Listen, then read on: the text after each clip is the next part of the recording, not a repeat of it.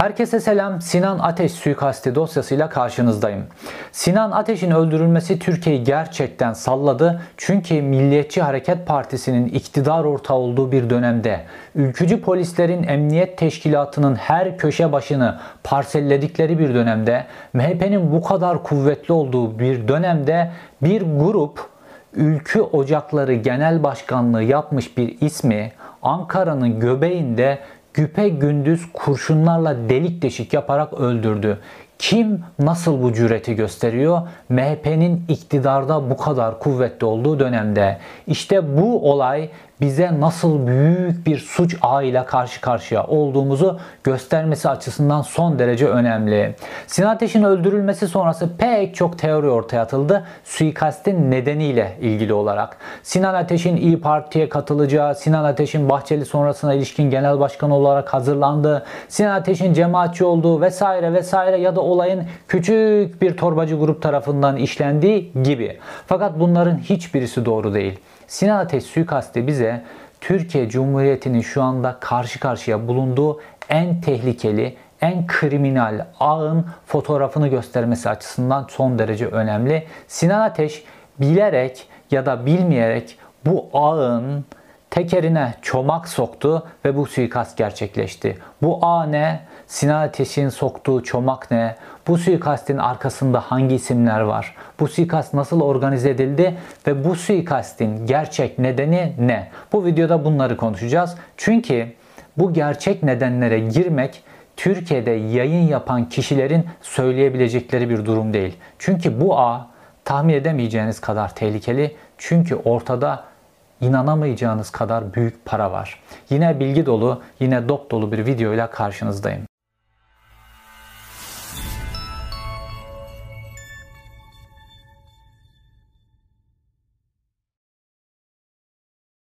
Olayın ciddiyetini anlayabilmek için önce bu bir suikast mıydı yoksa Sinan Ateş'in bacaklarına sıkacaklardı mesaj vermek için yanlışlıkla mı Sinan Ateş'i öldürdüler kısmına gelelim. Şimdi bacağına sıkma suçu böyle birisini ayağından yaralama suçu öyle çok ciddi bir suç değil. Bunun çok ciddi cezası da yok ve Türkiye'de çok fazla görülen hadiselerden bir tanesi. Ve böyle herhangi bir ülke ocakları başkanı böyle Yozgat ülke ocakları başkanı vesaire sabaha kadar 100 kişinin ayağına sıktıracak kadar adam bulur yani. Bu işler öyle çok zor değil. Türkiye şartlarında maalesef. Fakat burada çok büyük bir organizasyon, ayağına sıkmadan çok ötesine bir organizasyon olduğunu görüyoruz. Öncelikle cezaevine girse dahi konuşmayacak olan 34 yıl ceza almış yani her şey yanmış bir adama iş taşere ediliyor. Sonrasında tetikçiler İstanbul'dan farklı bir şehirden bulunuyor. Tetikçiler yakalanmadan sağ salim gelip bu suçu işlesinler diye yanlarına iki tane özel harekat polisi eskort olarak veriliyor. Emniyet teşkilatı da işin içerisine sokuluyor. Bu özel hareket polisleri tetikçileri sağ salim Ankara'ya getiriyorlar. Bir ülke ocakları başkanı bunları evinde ağırlıyor. Kalacak yer temin ediliyor. Sonra bunlar kullanacakları silahla ilgili kısa bir eğitimden geçiriliyorlar ve nihayetinde yurt dışına nasıl kaçacaklar, olayı nasıl işlenecek, nerede silah ateşi bulunacaklar vesaire bunlarla ilgili bütün bilgiler hepsi veriliyor. Çok büyük ve böyle çok fazla kişinin içerisine dahil olduğu bir organizasyondan söz ediyoruz. Bunlar böyle bir ayağına sıkma için yapılacak bir organizasyon değil. Bu büyük bir organizasyon ve bu çok açık ve net bir suikast. Zaten Sinan Ateş'in otopsi raporuna da baktığımızda Sinan Ateş yere düşene kadar tetikçi ateş etmeye devam etmiş. Bu özel kuvvetler mensuplarından, özel harekat e, mensuplarından bildiğimiz bir uygulama. Çünkü onlar karşıdaki düşman olarak gördükleri kişi yere düşene kadar ateşe devam etmekle ilgili eğitim alıyorlar. Burada da tetikçi aynı yöntemi uygulamış ve Sinan Ateş yere düşene kadar ateş etmeye devam etmiş ve nihayetinde Sinan Ateş'i öldürecek kadar yaralamış ve Sinan Ateş de kısa süre içerisinde hayatını kaybetti. Bu dört dörtlük bir suikast. Şimdi gelelim suikastin taşere edildiği Doğukan Çep olayına. Doğukan Çep'le ilgili de birkaç şey söyleyip ondan sonra esas büyük organizasyona geçeceğiz. Çünkü bu kısmı da önemli. Şimdi Sinan Ateş olayına baktığımızda sonrasında olayı toparlayabilmek için bir hikaye yazmışlar. Bu hikayede şu şekilde bir torbacı grup Sinan Ateş'i öldürüyor. Çünkü Sinan Ateş de bu torbacı grupla ilişki içerisinde işte uyuşturucu vesaire bu tip meselelerde zaten ülkücülerin bir kısmı bu işin içerisinde. Dolayısıyla bu tip böyle karanlık dünyadaki bir ilişki diye bu olayın üzerine beton döküp geçeceklermiş iddianamenin içerisinde Sinan Ateş'le bu torbacıları aynı iddianamenin içerisine koyup birbirlerine bulayacak şekilde bir organizasyon yapmışlar. Fakat olay böyle olmadı. Bunun siyasi sebepleri var. Bu olayın bütün böyle boyutlarının parça parça ortaya çıkmasının siyasi sebepleri var. Onlara birazdan geleceğiz. Şimdi normalde herhangi bir ülkücü grubun, normal herhangi bir mafya grubunun karşısına otursanız ve deseniz ki Ülke Ocakları Genel Başkanı'nı indireceğiz deseniz o mafya grubunun temsilcisi daha parayı konuşmadan ikinci cümleyi kurmanıza izin vermeden hemen masadan kalkar gider daha fazla şey duymayayım diye. Çünkü Ülke Ocakları Genel Başkanlığı yapmış birisini indirdiğinizde bunun sonuçları olur. Bunun ülke ocakları tarafından intikamı olur. Emniyet teşkilatını karşınıza alırsınız. Hatta devleti karşınıza alırsınız. Hiçbir mafya grubu bu tip bir işte taşeronluğu kabul etmez. Ve bu işte de baktığınızda bir mafya grubunun bu işin taşeronluğunu kabul etmesi için karşısında çok büyük bir organizasyonun olduğuna inanması lazım. Fakat burada Doğukan Çep seçilmiş. Doğukan Çep kim? İşte 35 yıl sadece bir cinayetten ceza almış bir isim.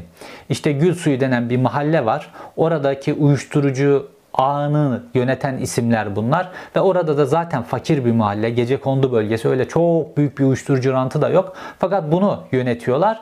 Ve burada işte uyuşturucuyla mücadele eden bazı sol gruplar var. O sol gruplardan bir tane genci öldürmesinden dolayı 35 yıl ceza almış. Diğer suçlarla beraber 60 yıl cezası var. Yani bu adam eninde sonunda bu kesinleşmiş cezaları nedeniyle cezaevine girecek. Ve bu, bu tip adamların yönünde iki yol vardır. Bir, af beklerler. İkincisi cezaevine parasız girmeyeyimin yolunu ararlar. Çünkü bunlar cezaevine parasız girerlerse kendi tabirleriyle cezaevinde meydancı olurlar. Cezaevindeki hayat çekilmez hale gelir. Dolayısıyla cezaevine parasız paralı girerlerse cezaevinde paralı yatmak bu tip adamlar için çok da büyük sorun değil. Eninde sonunda da cezaevinden çıkarız bir şekilde diye bunun hesabını kurarlar. Şimdi Doğukan Çep de bu şekilde hayatı bitmiş bir adam. Ve bu şekilde bu seçilmiş ve buna taşeron edilmiş ve nihayetinde bu işin sonrasındaki soruşturma da bu şekilde planlanmış.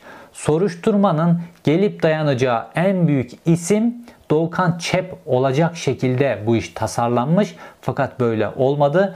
Çünkü Tayyip Erdoğan böyle olmasını istemedi. Onun detaylarına birazdan geleceğiz. Fakat bu olay bize bu organizasyonun suç işleme potansiyelinde nasıl tipleri kullandığıyla ilgili çok önemli bilgiler verdi. Şimdi bunlar ya bunlar dediğim aslında siyaset, mafya, emniyet ve devlet bürokrasisinin içerisindeki bir grup. Bunlar bir ağ. Bunların çalışma yöntemi şu şekilde işliyor. Bunlar 30-40 yıl ceza almış, 30-40 yıl cezaya bağlamış kişileri firar gezdiriyorlar. Ve böyle ellerinde 300 kişiye yakın bir firari listesi olduğu söyleniyor. Şimdi bunlar bu firarilerle avukatlar üzerinden bağlantı kuruyorlar ve bu firariler zaten 30-40 yıl cezaya bağladıkları için bunlar para için her türlü suikasti, her türlü kriminal işi işlemeye meyilli insanlar. Bu sadece Sinan Ateş olayında ortaya çıkmadı. Bu tip adamları başka olaylarda da kullandılar. Bunların detaylarını YouTube'da da Google'da da aradığınızda bulabilirsiniz. Belli cinayetlerde nasıl çok uzun süredir firari olarak gezen isimleri kullandıklarına ilişkin. Bunlar her türlü şey şeye müsait zaten hayatları yanmış, hayatları bitmiş tipler. Bunları firar gezdiriyorlar. Peki hiçbir polise, hiçbir karakola, hiçbir trafik çevirmesine bu firariler denk gelmiyor mu? Elbette ki geliyor. O zaman ne yapıyorlar? Bunların Ankara'da, İstanbul'da, İzmir'de kendilerine bağlı biliyorsunuz emniyet görevlileri var. Bunlar geliyorlar bu adam bizim muhbirimiz deyip bunların elinden alıyorlar. Çünkü emniyetin bu şekilde böyle suçlu gibi gözüken kişileri bazı kritik dosyalarda muhbir olarak belli bir süre firari gezdirme uygulamaları var ve geliyorlar bu bizim muhbirimiz diye onun elinden alıyorlar ve muhbir olduğunu söyleyerek dosyanın hiçbir biçimde dosyaların polis aşamasından savcı aşamasına gitmesine izin vermiyorlar ve bu adamları tepe tepe kullanıyorlar. Fakat bu adamları kullanmada, bu adamlarla irtibat kurmada kendilerinin doğrudan irtibatlanması sorun olduğu için bir avukat ağları var aynı zamanda. Bu avukatları kullanıyorlar. Çünkü bir avukatın zaten mesleğinin doğası gereği suçlularla ilişki kurması müvekkil, suçlu ilişkisi içerisinde gayet normal. İşte bu olayda da baktığımızda Öktem denen bir avukat var. Ve işte bu Doğukan'ı bulan kişi, onunla irtibatlı olan, geçmişte onu belli suçlarından savunan kişi de Öktem. Pek çok avukat var Ankara'da, İstanbul'da, İzmir'de. Bu avukatlar işte çeşitli büyük suçlar işletmek için firari olarak gezdirilen 30-40 yıl ceza almış bu katilleri, bu her şeyi yapmaya müsait kişileri ağlarında tutan, onları irtibatta tutan, onlara zaman zaman para veren, onlara zaman zaman görev veren kişiler. İşte Öktem de bu hikayedeki kilit kişi. Öktem böylesine büyük bir suikastin işlenmesiyle ilgili karar verildiğinde hangi tetikçiye bu iş taşere edilecek kısmını halleden kişi Öktem. Ve nihayetinde böyle bir suikast işlendi. Şimdi biz gelelim bu suikastin ana ilk verilen tepkilerden başlayalım. Şimdi bu suikast işlendiğinde ilk olarak bilgi kime gidiyor tabii ki? İçişleri Bakanı Süleyman Soylu'ya. İçişleri Bakanı Süleyman Soylu'nun tepkisi ne oluyor? FETÖ'cüydü zaten ona mı acıyacağız? Süleyman Soylu'nun ilk cümlesi bu oluyor. Şimdi emniyet teşkilatında tabii büyük bir olay. Bir anda böyle deprem gibi haber yayılıyor böyle. Ülke Ocakları Genel Başkanlığı yapmış birisi delik deşik edilmiş Ankara'nın göbeğinde güpe gündüz. Süleyman Soylu'nun emniyet teşkilatına verdiği ilk mesaj bu. Zaten FETÖ'cüydü ona mı acıyacağız? Sinan Ateş'i FETÖ'cü olarak damgalayan ilk kişi Süleyman Soylu'dur. Çünkü Sinan Ateş'in geçmişteki tweetlerine baktığımızda Süleyman Soylu'yla meselesi var. Süleyman Soylu ve onun temsil ettiği ağla meselesi var. Çok sert tweetleri var Süleyman Soylu ile ilgili. Fakat Süleyman Soylu'nun gücü bu olayı kapatmaya yetmiyor. Ve Süleyman Soylu'nun gücü emniyet teşkilatında bu olayı kapatmaya yetmeyince ki Ankara Emniyet Müdürü Servet Yılmaz Süleyman Soylu'nun en has adamıdır. Servet Yılmaz'ı da tam saha cepheye sürmesine rağmen olayı çözmeye yetmiyorlar. Çünkü savcılık olayı bir türlü bunların istediği gibi organize suçlar şubesine vermiyor. Savcılık olayı asayiş şubede cinayet büroda tutuyor. Çünkü organizeye gittiğinde bu yapının esas olarak etkin olduğu birkaç tane şube var emniyette. Bu dediğim karanlık böyle yapı Bunlar emniyet istihbaratta örgütlüler. Bunlar siber suçlarda örgütlüler. Bunlar terörle mücadelede örgütlüler. Bunlar kaçakçılık ve organize suçlarla mücadele şubesinde örgütlüler. Yani işin esas büyük hikayenin, büyük paranın döndüğü bütün şubelerde örgütlüler. İşte ondan sonra trafiktir, asayiştir, cinayettir vesaire habide narkotikte örgütlüler. Bu böyle küçük şubelerde bunları böyle normal polislere bırakmışlar. Ve işin enteresan tarafı da ne biliyor musunuz? Normal görevini yapan, böyle görevini dürüst yapmaya çalışan polisler ve geçmişte bu şubelerde çalışan polisler bu şubelerde dönen bu kirli işlerden artık o kadar bıkmışlar ki bunların çoğu gönüllü olarak dilekçe verip kimsenin çıkmak istemediği bu şubelerden ya çıktılar ya da bu kirli ekip tarafından sürüldüler bu şubelere.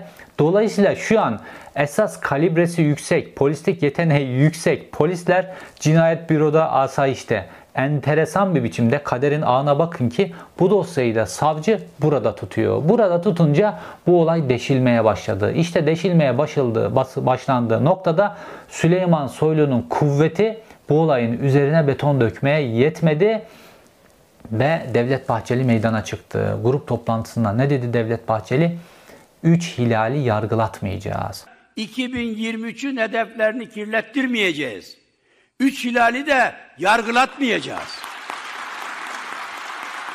Çünkü Devlet Bahçeli de biliyor ki burada yargılama devam ettiği takdirde kendisine kadar gidecek bir silsileye yol açacak. Üç hilali yargılatmayacağız. Herhalde Devlet Bahçeli'ye bu aklı da kendisinin 80 yaşındaki danışmanı Şenkal Atasagun verdi. Çünkü Şenkal Atasagun Devlet Bahçeli üzerinde o kadar etkili ki Devlet Bahçeli kalp zarı ameliyatı olduğu sürede Devlet Bahçeli'nin hesabından tweetleri atan bile kendisiydi. Ve böyle kritik zamanlardaki konuşmalarına sürekli olarak bakar Şenkal Atasagun. Ve şimdi Şenkal Atasagun'da 3 hilali yargılatmayacağız cümlesiyle Devlet Bahçeli'nin ağzından dökülen bu cümleyle barajı çok üst noktadan kurmaya çalıştı. Fakat buna rağmen kuvvetlerinin bu dosyayı kapatmaya yetip yetmeyeceğini göreceğiz. Şimdi gelelim bütün bu ağa Sinan Ateş'in çomak soktuğu ana. İşte Sinan Ateş'in kaleminin kırılması bu çomak sokma anıyla başlıyor. Bütün bu olaylara baktığımızda ismi en çok geçen isimlerin başında Olcay Kılavuz geliyor. Olcay Kılavuz kim? Şu an Milliyetçi Hareket Partisi'nden Mersin Milletvekili. Sinan Ateş'ten önce Ülke Ocakları Genel Başkanıydı ve 5-6 yıl boyunca Ülke Ocakları Genel Başkanlığı yaptı. Uzunca bir süre Ülke Ocakları Genel Başkanlığı yaptı. Ve Devlet Bahçeli onu daha görevdeyken milletvekili haline getirdi. Böyle Milliyetçi Hareket Partisi'ne harekete 40 yılını vermiş isimler milletvekili olamaz. Ülke Ocakları Genel Başkanlığı yapmış pek çok isim milletvekili olamaz. Fakat Olcay Kılavuz daha görevdeyken milletvekili yaptı. Belki de ilktir Milliyetçi Hareket Partisi'nin tarihinde. Şimdi Olcay Kılavuz'la Sinan Ateş karşı karşıya geldiler. Fakat bu karşı karşıya gelişler hep farklı sebeplerle gösterildi. Fakat bu olayın arkasında çok büyük bir narko terör var ve bu suikastin arkasında da bu suikastin esası da narko terördür ve Sinan Ateş'in bilmeden nasıl büyük bir çarka çomak soktuğunu bilmeden yaptığı hamleler vardır. Şimdi Olcay Kılavuz'u size şöyle tanıtayım, şöyle niteleyeyim daha doğrusu. Olcay Kılavuz şu an Türkiye Cumhuriyeti Büyük Millet Meclisi'nde, Türkiye Büyük Millet Meclisi'nde mazbata sahibi torbacı adamdır Olcay Kılavuz. Böylesi bir isimdir ve Ülke Ocakları Teşkilatı üzerinden bütün bu uyuşturucu ağını yönetmekle ilgili bir süreç yönetti Olcay Kılavuz. Ülke Ocakları Genel Başkan olduğu dönemde özellikle sınır illerindeki Mersin gibi, Hatay gibi, Ağrı gibi sınır illerinde çok iyi teşkilatlandı. Ülke Ocakları Genel Başkanı olduğu dönemde Türkiye'deki neredeyse bütün illerde ve ilçelerdeki Ülke Ocakları Genel Başkanlarını değiştirdi. Fakat bu süre içerisinde Olcay Kılavuz'la paralel olarak bu yapı aynı zamanda emniyet teşkilatında da ne kadar narkotik işlere yol veren adam varsa emniyet teşkilatında bunları kritik pozisyonlara getirdiler. Mesela Mersin İl Emniyet Müdürü'nün kardeşi torbacıdır. Neden Mersin? Çünkü Mersin işte uyuşturucu meselesinde liman kenti olması nedeniyle giriş noktalarından bir tanesi. Mersin'e o adamı atadılar. Ankara'da, İstanbul'da orada burada bütün kritik noktalara bu uyuşturucu meselesine yol verecek adamları getirdiler koydular. Ve bunlara bir teşkilat lazımdı. İşte bu teşkilatı da Olcay Kılavuz üzerinden hallettiler. Ve Olcay Kılavuz ülkü ocaklarını narko bir ocak haline getirmekle ilgili çok önemli kritik hamleler yaptı. Çünkü buradaki paranın büyüklüğü Olcay Kılavuz'u da, Edip Semih Yalçın'ı da, Ulvi'yi de bunların hepsinin kafasını döndürecek kadar büyüklükte bir paradan söz ediyoruz. Peki Olcay Kılavuz'la Sinan Ateş nasıl karşı karşıya geldi? Şimdi Olcay Kılavuz milletvekili yapıldıktan sonra Devlet Bahçeli'nin bir e, Ülke Ocakları Genel Başkanı ataması yapması gerekiyordu. Şu an Ülke Ocakları Genel Başkanı olan Ahmet Yiğit Yıldırım o zaman da Olcay Kılavuz'un adayıydı. Çünkü Olcay Kılavuz ülke ocaklarını elde tutmak istiyordu ve orada kendisiyle birlikte hareket edecek adeta kukla gibi bir genel başkan istiyordu ülke ocaklarının başına. Fakat Devlet Bahçeli Sinan Ateş'i tercih etti. Sinan Ateş'i tercih etmesinin sebebi de son derece aslına bakarsanız objektif kriterlerle olmuş bir isim. Çünkü Sinan Ateş 12 yaşından beri işte ülke ocaklarının içerisinden gelmiş, lise başkanlığı yapmış, üniversite başkanlığı yapmış, ülke ocaklarında genel sekreter sekreterlik yapmış. Ondan sonra meclise geçmiş İsmet Büyük Ataman'ın danışman olmuş yıllarca sonra İsmet Büyük Ataman'ın genel sekreterliğinde onun özel kalemliğini yapmış. Yani hem Ocak kısmını hem MHP kısmını görmüş, tanımış ve çok kritik bir göreve gelmiş. Şimdi 15 Temmuz olduktan sonra böyle bir anda 150 bin kişiyi kamudan attılar. İşte burada yaşın yanında kuru da yandı filan muhabbeti oldu. O zaman her parti kendi içerisinde bir OHAL komisyonu gibi bir komisyon kurdu. Ve her parti kendilerine yakın, kendilerinden olan isimleri bu KHK listelerinden çıkarmak için gayret göstermeye başladı. Fakat burada en başarılı olan grup ülkücülerdi. En başarılı olan grup Milliyetçi Hareket Partisi'ydi. Hatta o zaman şöyle bir espri yapılıyordu. MHP'nin içerisinde de OHAL komisyonu kuruldu ve bu OHAL komisyonunun sorumluluğu da Genel Sekreter İsmet Büyükataman'a verildi. Tabi Genel Sekreterin pek çok başka sorumluluğu olduğu için de Genel Sekreter bu işi özel kalemi olan Sinan Ateş'e verdi ve fiilen bu OHAL komisyonunu Sinan Ateş yönetti. Bu OHAL komisyonu o kadar etkiliydi ki kamuya adam geri sokmakta. Şöyle bir espri yapılıyormuş o dönem. Tayyip Erdoğan'dan saraydan referans gelse bir adam kamuya geri dönüşü mümkün değil. Fakat Sinan Ateş'ten MHP'nin OHAL komisyonundan referans gelirse o adamın kamuya dönüşü şak diye mümkün. Bir gün içerisinde başvuru yaptıktan sonra bir gün içerisinde kamuya geri dönüşü yapılan isimler var. Referansları, bilgileri vesaire bunların hepsi kuvvetli olduğu takdirde. Peki Sinan Ateş bu gücü kimden alıyor?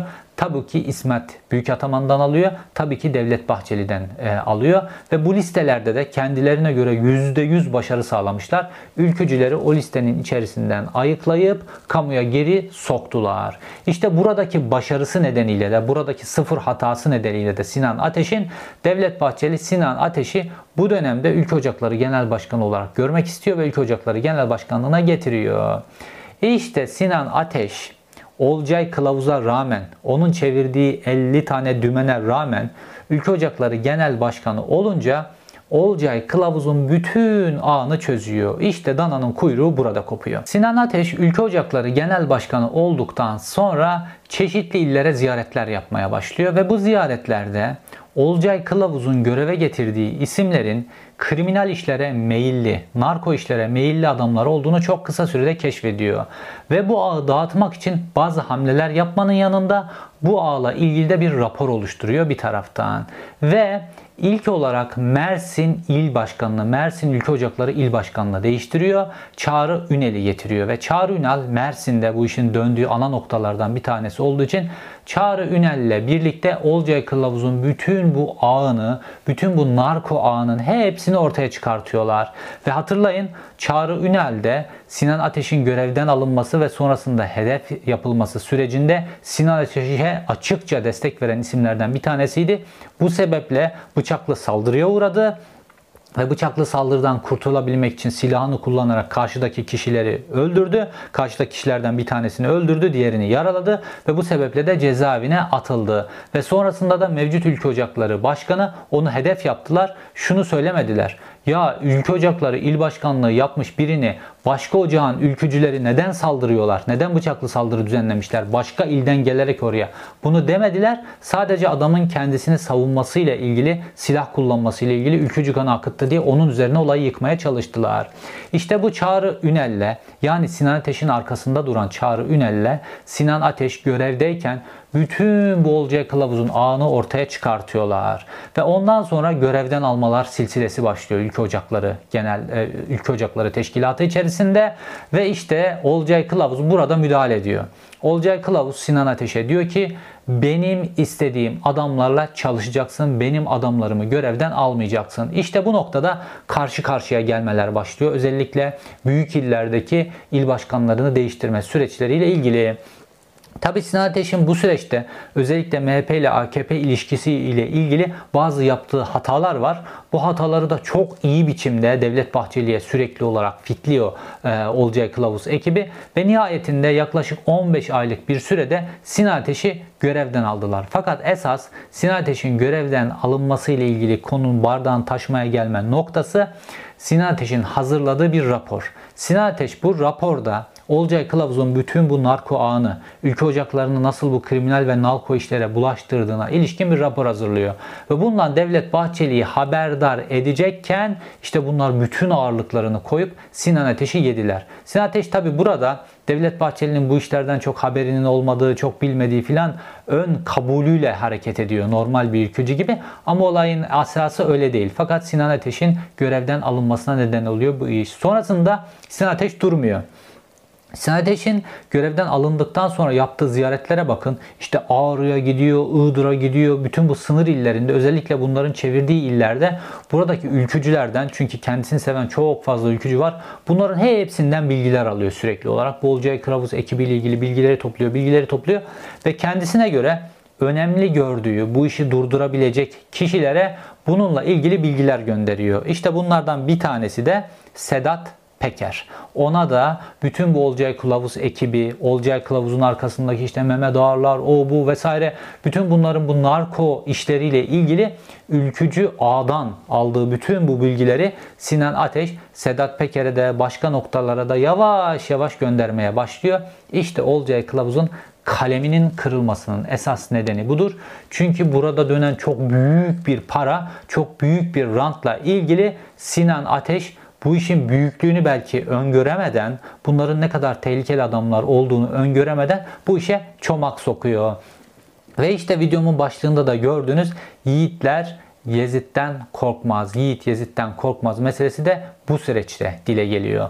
Olcay Kılavuz'un kendisinin kalemini kırdığı, kendisine yönelik bir saldırı gerçekleştireceği, özellikle bu Mersin'deki saldırıdan sonra Sinan Ateş'e söylendiğinde Yiğit Yezid'den korkmaz cümlesini kuruyor. Yiğit olarak kendisini, Yezid olarak da Olcay Kılavuz'u görüyor. Olayın temel, temelinde esasında işte bu büyük uyuşturucu rantı var. Şimdi gelelim bunların detaylarına ve adım adım suikaste giden sürece. Şimdi bu çetenin liderleriyle ilgili birkaç isim vereceğim. Ondan sonra bu suikastin detayları özellikle suikastin üzerinin kapatılmaması için özel hareket kısmında ve sokaktaki gizemli diğer kişiyle ilgili birkaç bilgi vereceğim. Çünkü bunların üzerine hala gidilmediğini görüyorum. Şimdi burada Edip Semih Yalçın diye Milliyetçi Hareket Partisi'nde genel başkan yardımcısı olan bir isim var. Yine İzzet Ulvi Yönter diye bir isim var. Şu anki Ülke Ocakları Genel Başkanı Ahmet Yiğit Yıldırım var ve Olcay Kılavuz var Mersin Milletvekili. Bunlar işte bütün bu narko terör ağını, bütün bu narko şebekeyi Milliyetçi Hareket Partisi'nde yöneten ana isimler. Şimdi bunların arkasındaki beyin eski MİT müsteşarı Şenkal Atasogun. Şenkal Atasogun Devlet Bahçeli'yi MİT'e angaje eden kişidir ve Şenkal Atasogun geçmişten beri ta gençlik yıllarından itibaren Devlet Bahçeli'yi yöneten isimdir. Şu anda emekli olduktan sonra MİT'te Milliyetçi Hareket Partisi'nde genel başkan danışmanı sıfatıyla Devlet Bahçeli'nin bulunduğu katta odası var ve MHP'yi yöneten isimdir. Şimdi Şenkal Atasagun'un genel stratejisi şu şekilde. Bizim bir stratejimiz vardı. Devleti belli bir siyasi olarak belli bir noktaya çekmek ve devlet kadrolarında belli temizlikler yapmak. Bunların hepsini gerçekleştirdik diye düşünüyor Şenkal Atasagun ve bunları gerçekleştirirken de bunun elbette ki bir faturası oldu ve biz oylarımız eridi eridi ve baraj altı noktasına geldik. Bu bunun kabul edilebilir faturasıydı. Fakat sonrasında oyun ötesinde de Türkiye'de kuvvetli olma şansın vardır. Bu mevcut iktidarlara, gelecek iktidarlara ne kadar nüfuz edebildiğin ve kamudaki kuvvetini, kamudaki ağını ne kadar koruyabildiğinle ilgilidir. Ve bunun ikisini de yapabilmenin arkasında ekonomik olarak güçlü olabilmen gerekir. Şenikal Atasagun'un temel tezi bu şekilde. Ve şu an çok kısa sürede çok büyük ekonomik güce ulaşmalarının tek yolu narkotik işleri kullanmak. Çünkü kamu, kamudan alınan ihaleler, büyük altyapı ihaleleri vesaire, arazi patlatma, o bu filan işlerini Tayyip Erdoğan ve onun ağı parsellemiş vaziyetteler. Buradan onlara çok küçük parçalar kalıyor. Fakat emniyet teşkilatını tamamen ele aldılar. Oradaki kilit noktaların hepsine narkotipleri yerleştirdiler ve narko ağlarına yol verdiler ve nihayetinde Mehmet Ağar'ı Türkiye'nin en büyük narko baronu haline getirdiler. Bütün narko işleri yöneten baron haline getirdiler.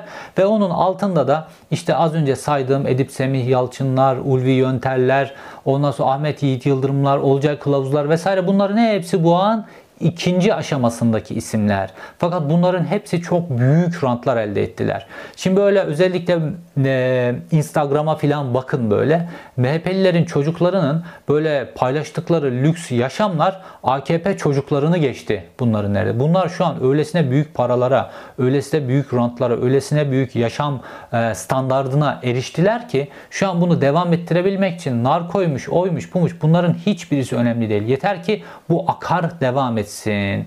Bunlar bu alt seviyedekiler bu lüks hayat bununla ilgili meselelere bakarlar. Fakat Şenkal Atasak'ın kasaya neyin girdiğine bakar. Çünkü bundan sonrasında da bu güçlerini devam ettirebilmeleri %7'lerle falan mümkün değil. Fakat bu şekilde bu parayla kasadaki bu parayla bu ekonomik güçle Türkiye'deki kuvvetlerini gelecek iktidarlar döneminde de devam ettirebilecek kudrete sahip olacaklardır ve bütün bu yeraltı dünyasını da kendilerine göre şekillendirdikleri zaman. Şimdi bu olayın üst seviyedeki narko meselesi bu. Sinan Ateş bir tane böyle işte yurdum insanı hasbel kadar ülke ocakları genel başkanı olmuş ve nihayetinde gelip bu ço ağa çomak soktu ve ülkücüler arasında sivil olması nedeniyle de çok fazla bilgi erişti ve bu bilgileri bu ağa rahatsız edecek kişilere ulaştırdığı için bunlar bir konsorsiyum halinde bütün parçaları yani hep beraber suç işliyorlar ki kimse kimsenin üzerine yıkmasın.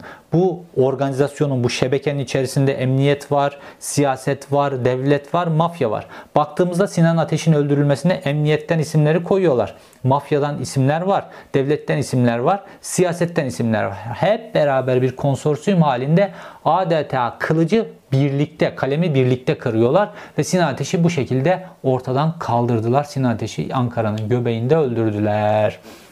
Şimdi gelelim bu suikastle ilgili birkaç tane önemli bilgiye. Çünkü özel harekatçılar sadece tetikçiler polis çevirmelerine yakalanmasın diye. Çünkü aranan tetikçiler kullanıyorlar bu işte. Polis çevirmesine yakalanmasın filan diye e, eskortluk görevi yerine getirmemişler. Özel harekatçıları aynı zamanda eğitim göreviyle de görevlendirmişler. Özel harekat polisleriyle ilgili sadece tetikçileri İstanbul'dan Ankara'ya getirdikleri söylendi ama özel harekat polisleri tetikçileri aynı zamanda bir eğitimden de geçiriyorlar. Ve bu eğitim Ankara'da bir çiftlikte gerçekleşiyor. Ve bu eğitimde işte motosiklet üzerinden atış yapma ve hedefi tutturma ile ilgili bazı atış eğitimleri veriliyor kullanacakları silahlara alışmaları ile ilgili bir süreç içerisinden geçiriyorlar. Çünkü tetikçi olarak seçilen, getirilen kişiler acemi oğlu acemi. Bunlar silah kullanmayı bilen özel harekatçılar tarafından kısa bir eğitimden geçiriyorlar ve baktığımızda da Sinan Ateş'e attıkları her kurşunu isabet ettiriyorlar ve Sinan Ateş'i öldürecek şekilde Sinan Ateş'i ortadan kaldıracak şekilde profesyonelce atışlar yaptıklarını görüyoruz. Fakat emniyetle ilgili kısım bundan ibaret değil. Sinan Ateş yine savcılığın yaptığı araştırmaya göre Sinan Ateş aynı zamanda da sinyal takibinde. Sinan Ateş'in nereye geleceği filan nasıl bir güzergahtan geçti bunların hepsi de tetikçilere an be an bildiriliyor. Hazırlıklı olmaları için çok erken gitmeyi gidip de yakalanmamaları için ve baktığımızda işte yok Sinan Ateş o gün işte korktu da normal cuma namazına başka camiye gidiyordu da cami değiştirdi vesaire öyle değil.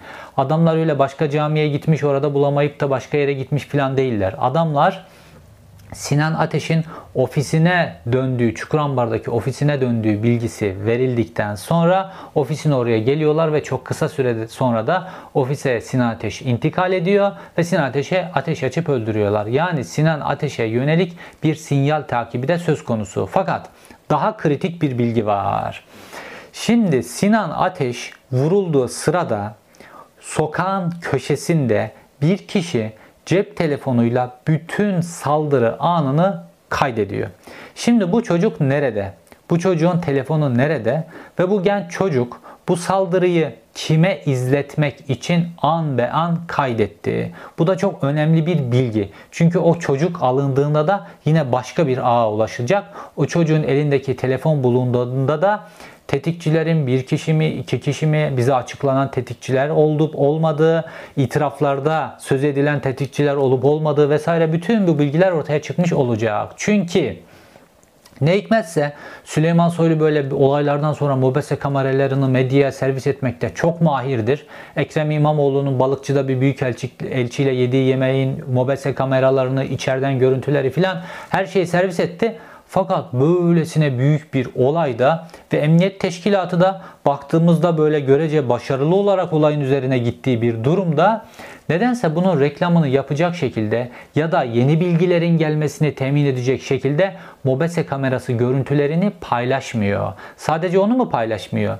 Hemen yan tarafta pideci var. O pidecinin güvenlik kamera görüntüleri var. Onlar da paylaşılmıyor. O görüntüler nerede? Bunların hiçbirisi paylaşılmıyor.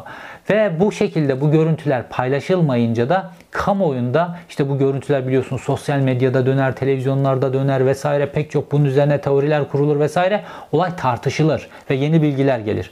Bunların önünü tamamen Süleyman Soylu kesmiş vaziyette. Ne pidecinin görüntüsü. Daha doğrusu Süleyman Soylu ile birlikte elbette ki Ankara Emniyet Müdürü Servet Yılmaz, Süleyman Soylu'nun kankası. Bir türlü medyaya her olayda en uyduruk olayda dahi bu görüntüleri paylaşırlar. İşte İstanbul'daki İstiklal Caddesi'ndeki saldırıyı da gördük. Böyle her türlü mobese kamerası görüntüleri, dükkan görüntüleri filan paylaşıldı. Burada ne hikmetse bir türlü görüntü paylaşılması noktasına gidilmiyor. Fakat o sokakta her şeyi görüntüleyen fakat şimdiye kadar yakalanmayan ve elindeki telefon kaydı da medyaya servis edilmeyen çocuk da son derece önemli. Şimdi tabii bir de Ayhan Bora Kaplan kısmı var. Şu Süleyman Soylu'nun ortaya çıkardığı, Süleyman Soylu'yla birlikte duyduğumuz böyle bir anda nevzuhur olarak ortaya çıkan Ayhan Bora Kaplan mafya babası. Süleyman Soylu'nun mafya babası. Normalde o da kenar mahallelerdeki bir torbacıyken şu an Türkiye çapında bir mafya lideri haline geldi. Şimdi Ayhan Bora Kaplan'ın ismi de bu suikastin içerisine geçiyor. Çünkü tetikçilerin Ankara'da kısa eğitimden geçirilmesi sürecinin Ayhan Bora Kaplan'ın çiftliğinde yapıldığına ilişkin bilgiler var. Ve son günlerde de Ayhan Bora Kaplan'la ilgili bazı aktif durumlar, aktivitelerin söz konusu olduğunu söyleyebiliriz. Şimdi Eraslan Er diye birazdan da bahsedeceğim. Ankara'daki İl Emniyet Müdür Yardımcılarından biri var. Ve enteresan bir şekilde iki kardeşi de Ankara'da İl Emniyet. Üç kardeş Ankara'da müdür pozisyondalar. Türkiye'de görülmemiş bir hadise. Ve bunlar da böyle 20 yıldır Ankara'dan başka yere gitmezler. Çok ilginç. Şimdi bu Eraslan Er Olcay Kılavuz'un da mekanları var Ankara'da. Olcay Kılavuz'un mekanlarını ve Ayhan Bora Kaplan'ın mekanlarına uyarı gidiyor. Ve sonrasında Ayhan Bora Kaplan mekanlarındaki bütün nakit paraları böyle çuvallarla nakit paraları topluyor ve bir hazırlığın içerisine gidiyor. Ve baktığımızda Servet Yılmaz, Ankara Emniyet Müdürü Servet Yılmaz, Ayhan Bora Kaplan'ın bu işle hiçbir ilgisi olmadığına ilişkin savcılık üzerinde sürekli olarak baskı yapıyor ve savcıya Ayhan Bora Kaplan'ı aldırtmamak için Ankara Emniyet Müdürü adeta çırpınıyor. Son derece enteresan. Bir mafya grubunun liderinin ve uyuşturucu ile ismi alınan bir kişinin alınmaması için Ankara Emniyet Müdürü her şeyi yapıyor. Bu da son derece enteresan bir durum. Fakat bir de Ankara'da organizeden sorumlu İl Emniyet Müdür Yardımcısı var Alp Arslan. Bunun da yine bazı sinyal kayıtlarına baktırdığını görüyoruz. Oysa savcı dosyayı organizeye vermedi. Dolayısıyla kendi sorumluluğu yok. Bu dosyayla ilgili hiçbir işlem yapamaz. Fakat bazı kişilerin sinyal bilgilerine baktırıyor. Bu kişiler kim? Ve Alp Arslan organizeden sorumlu İl Emniyet Müdür Yardımcısı neden bu kişilerin sinyallerine baktırıyor? Bunların hepsi emniyet teşkilatının nasıl bu işin içerisine girdiği, daha doğrusu bu işin böyle çorap söküğü gibi ipini çektiğinizde emniyet teşkilatından tıpkı siyasetin içerisinde olduğu gibi hangi isimlerin peşi sıra geleceğine ilişkin bize son derece önemli ufuklar veriyor. Peki gelelim olayın İstanbul ayağına. Polisin ilk hamlelerinden sonra Eray Özyağcı tetikçi olarak ismi ortaya çıktı. Yine tetikçiye yardım eden kişi olarak da Tolgahan Demirbaş isimli bir isim ortaya çıktı. Bu Tolgahan Demirbaş Olcay Kılavuz'un evinde değil bakın Olcay Kılavuz'un diğer birkaç MHP'li milletvekiliyle birlikte garsoniyer olarak kullandığı kiralık evde yakalandı ve yakalandığı sırada da Olcay Kılavuz oradaydı. Fakat Olcay Kılavuz ne yapıyor? Polislere önce hakaret ediyor. Fakat oradaki görevli şube müdür yardımcısı Olcay Kılavuz'a diyor ki seni almayacağız ki hemşerim çekil diyor. Biz başka adamı alacağız diyor. Ve Olcay Kılavuz ilk defa karşısında gerçek bir polis görüyor. Çünkü orada çok direnince şube müdürünün arkasındaki polis memuru böyle silahını çekecek noktaya kadar filan geliyor. Ve sonrasında Olcay Kılavuz mecburen geri adım atmak zorunda kalıyor. Çünkü karşısında ilk defa böyle polisler görüyor. Ve nihayetinde o polisler oradan Tolgan Demirbaş'ı alıp götürüyorlar. Şimdi Tolgan Demirbaş şu ana kadar cinayete yardım ettiği söylenen kişilerden birisi olarak geçiyor. Fakat cinayete bizzat katılıp katılmadığıyla ilgili durumun ortaya çıkması için onun üzerinde delil araması yapılması lazımdı. Mesela elinin swap izinin çıkartılması lazımdı vesaire. Belki de tetiği sıkan kişilerden bir tanesi oydu. Fakat bunlar yapılamasın diye inanılmaz bir baskı mekanizması oluşturuluyor ve normalde polis orada ne yapıyor? Suçüstü yapıyor. Suçüstüden sonra savcıdan hemen bununla ilgili bir gözaltı kararının çıkması lazım ki kişiyi gözaltında tutabilsinler. Savcının da gözaltı kararı verebilmesi için buraya dosyanın gitmesi lazım. Bu kişiyle ilgili bilgilerin gitmesi lazım. İşte Ankara Emniyet Müdürü Servet Yılmaz ne yapıyor? Ediyor. Savcının önüne Tolga Demirbaş'la ilgili bomboş bir dosya gönderiyor ve bu bomboş dosyayla ilgili de bu bomboş dosya nedeniyle de savcı mecburen bu adamı bırakıyor. Ve sonrasında bu adam da şu an sırra kadem vaziyette. Varsa da elindeki bütün o deliller, meliller artık o swap izleri filan bunların hepsi yok olmuştur. Fakat diğer Eray denen tetikçi sırra kadem bastı. Ne hikmetse herkes yakalanıyor. Bu Eray bir türlü yakalanmıyor. Şimdi bu Eray enteresan bir adam. Bunun daha önce sınır kaçakçılığında kullanıldığına ilişkin bazı bilgiler var. Ve bu sınır kaçakçılığı da bu Olcay Kılavuz denen ekibin son derece önem verdiği bir adam. Çünkü dediğim gibi sınır illerindeki emniyet müdürlerinin atamalarını Olcay Kılavuz bizzat yönetti. Emniyet Teşkilatı'nda Süleyman Soylu ile birlikte isim isim çalıştılar ve son zamanlarda sınır illerinde yüzden fazla üst düzey emniyet görevlisini değiştirdiler bunlar. Özellikle kritik şubelerdeki kişilerin hepsini değiştirdiler. Çünkü bu işte dediğim gibi bu büyük narko pastasında Olcay Kılavuz dahil MHP'lilerin e, bir payı var. Süleyman Soylu'nun payı var, Mehmet Ağar'ın payı var. Bunlar paylarını aldıkları için de geri kalan kısımda bütün bu işi yöneten klasik o mafya grupları, uyuşturucu gruplarına kalıyor ve bunlar bu ağı büyütebilmek için, buradaki pastayı büyütebilmek için emniyet teşkilatını ve ülke ocaklarını kullanıyorlar ve bu şekilde de hakimiyetlerini bugüne kadar sürdürdüler. Tabi ülkücü hareket içerisinde bu suikaste tepki çığ gibi bu tepkiyi engelleyebilmek için çeşitli önlemler önlemler aldılar. İşte Edip Semih, Yalçın, Olcay Kılavuz, MHP'nin bütün önde gelenleri tweetlerini yoruma kapattılar. Kimse bu konuda konuşmasın diye talimat yayınladılar vesaire. İnsanlar konuşmasın, bu konuyu tartışmasın, partiyi baskı altına alalım diye her türlü hamleyi yapıyorlar. Böyle baktığınızda bunlar böyle acayip kahraman böyle delikanlı filan böyle tripler yaparlar sürekli. Tweetlerdeki yorumlardan korkuyor. Koskoca Edip Semih Yalçın, koskoca Olcay Kılavuz tweetlerdeki yorumlardan korktuğu için tweetlerini yoruma kapatıyorlar. Bu noktaya kadar düşmüş vaziyetteler. Çünkü Gelecek tepki yorumları ülkücü hareketin içerisinden yapılacak tepkiler. Hatta bazı ocaklar, bazı teşkilatlarda bununla ilgili anma programları, işte taziye programları düzenlenmeye çalışıldı. Bunların hepsini yasakladılar. Üzerine gittiler şiddetle. Buna rağmen sokaklara Sin Ateş cinayeti araştırılsın, aydınlatılsın diye bazı ülkücüler afişler astılar. Bazıları duvar yazıları yazdılar. Bazıları yasaklamalara rağmen mevlüt düzenlediler. Sokaklarda lokma dağıttılar vesaire. Bir türlü engelleyemiyorlar. Kadir Ejder ve Ersen Doğan isimli e, MHP'nin bütün sosyal medya ağını yöneten iki tane isim vardı.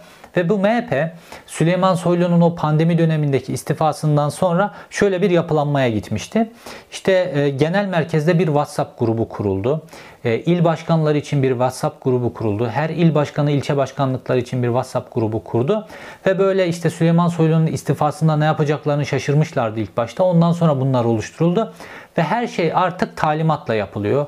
İşte genel merkezdeki WhatsApp grubuna giden talimat filan bütün tweetler, bütün belli konulardaki yorumlar tek tornadan çıkmış gibi gidiyor.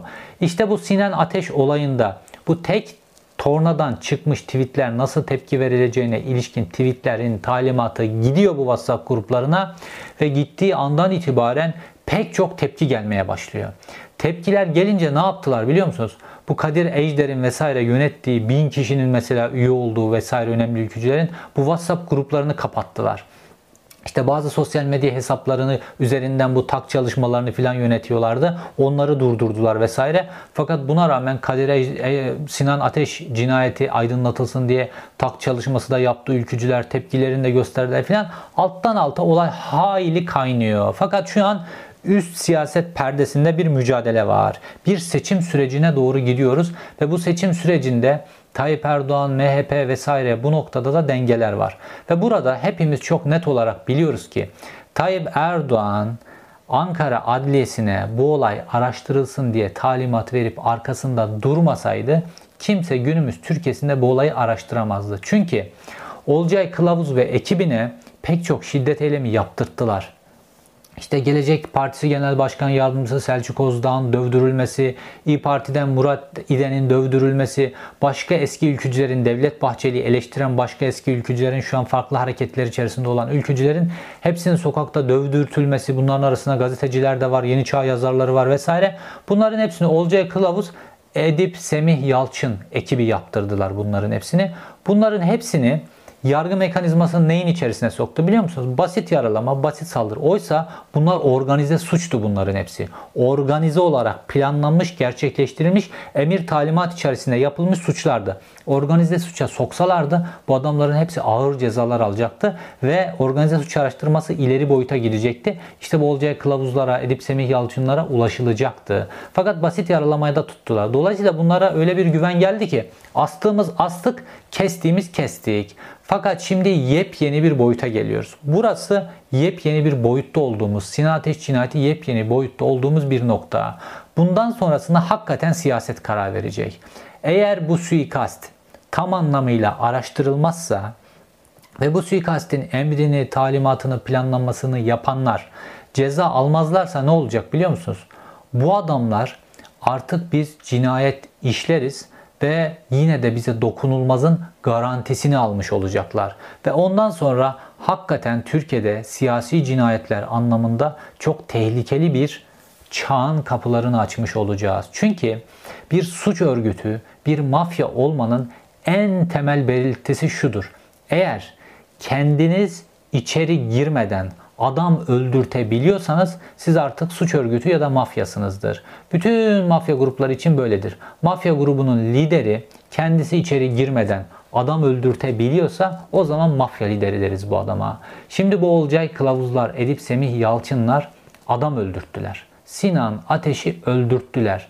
Eğer bunlar içeri girmezlerse o zaman işte gerçek anlamda suç örgütü oldukları kendileri psikolojik olarak da bunu kabullenmiş olacaklar ve bunun devamı gelecek. Ondan sonra yollarına kim çıkarsa, yollarına bürokrat mı çıkmış, polis mi çıkmış, savcı mı çıkmış, siyasetçi mi çıkmış, kendi ülküdaşları mı çıkmış ya da farklı siyasi partilerden birisi mi çıkmış? Çeşitli sebeplerle artık böyle sadece narko işlerle falan da değil, siyasi sebeplerle de karşılarına çıkan herkesi ortadan kaldırma cüretini elde etmiş olacaklar. Buna Adalet ve Kalkınma Partili siyasetçiler de dahil. Bu bir kırılma anı.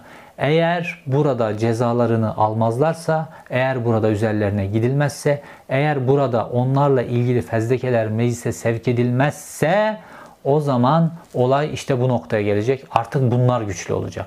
Ve bunlar bu güçle Türkiye'yi hakikaten çok karanlık noktalara doğru itecekler. Biz bunların örneklerini 80'li yıllarda da 90'lı yıllarda da gördük. Türkiye siyasi sahiplerle işlenmiş cinayetlere yabancı değil.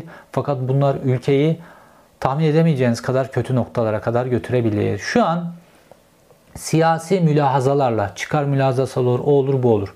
Şu an savcılığın ve emniyetin bir biriminin önü açılmış gözüküyor. Fakat dediğim gibi çok fazla nokta var. Emniyet teşkilatı içerisinde bu işe bulaşmış isimler, siyasetin içerisinde bu işe bulaşmış isimler. Bunların hepsinin üzerine gidilmesi gerekiyor. Bütün delillerin net biçimde ortaya konulması gerekiyor. Bütün fotoğrafın ortaya çıkartılması gerekiyor.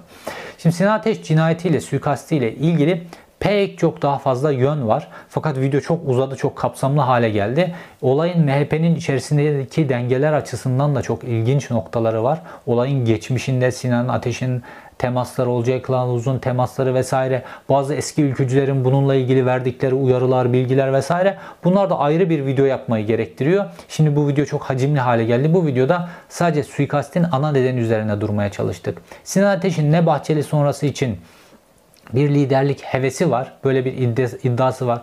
Ne İyi Parti'ye geçmekle ilgili bir hevesi var. Ne de Sinan Ateş'in cemaatle bir bağlantısı var. Ne de Sinan Ateş'in böyle torbacı gruplarla bir meselesi var. Olayın arka planında, olayın gerçek nedeninde bunların hiçbirisi yok. Bunların hepsi farklı sebeplerle maske olarak, farklı sebeplerle neden olarak kullanılmaya çalışıldı. Ve sonrasında da bunun arkasına ya aslında ayağından vuracaklardı da işte öyle oldu fazla ileri gittiler filan oturtulmaya çalışıldı. Öyle değil çok organize bir ağ var ve olayın esasında para var. Olayın esasında narko para var. Olayın esasında narko terör var. Bu bildiğiniz dört dörtlük bir narko, terör cinayetidir ve bu şekilde yargılanmak zorunda. İzlediğiniz için teşekkür ederim. Bir sonraki videoda görüşmek üzere.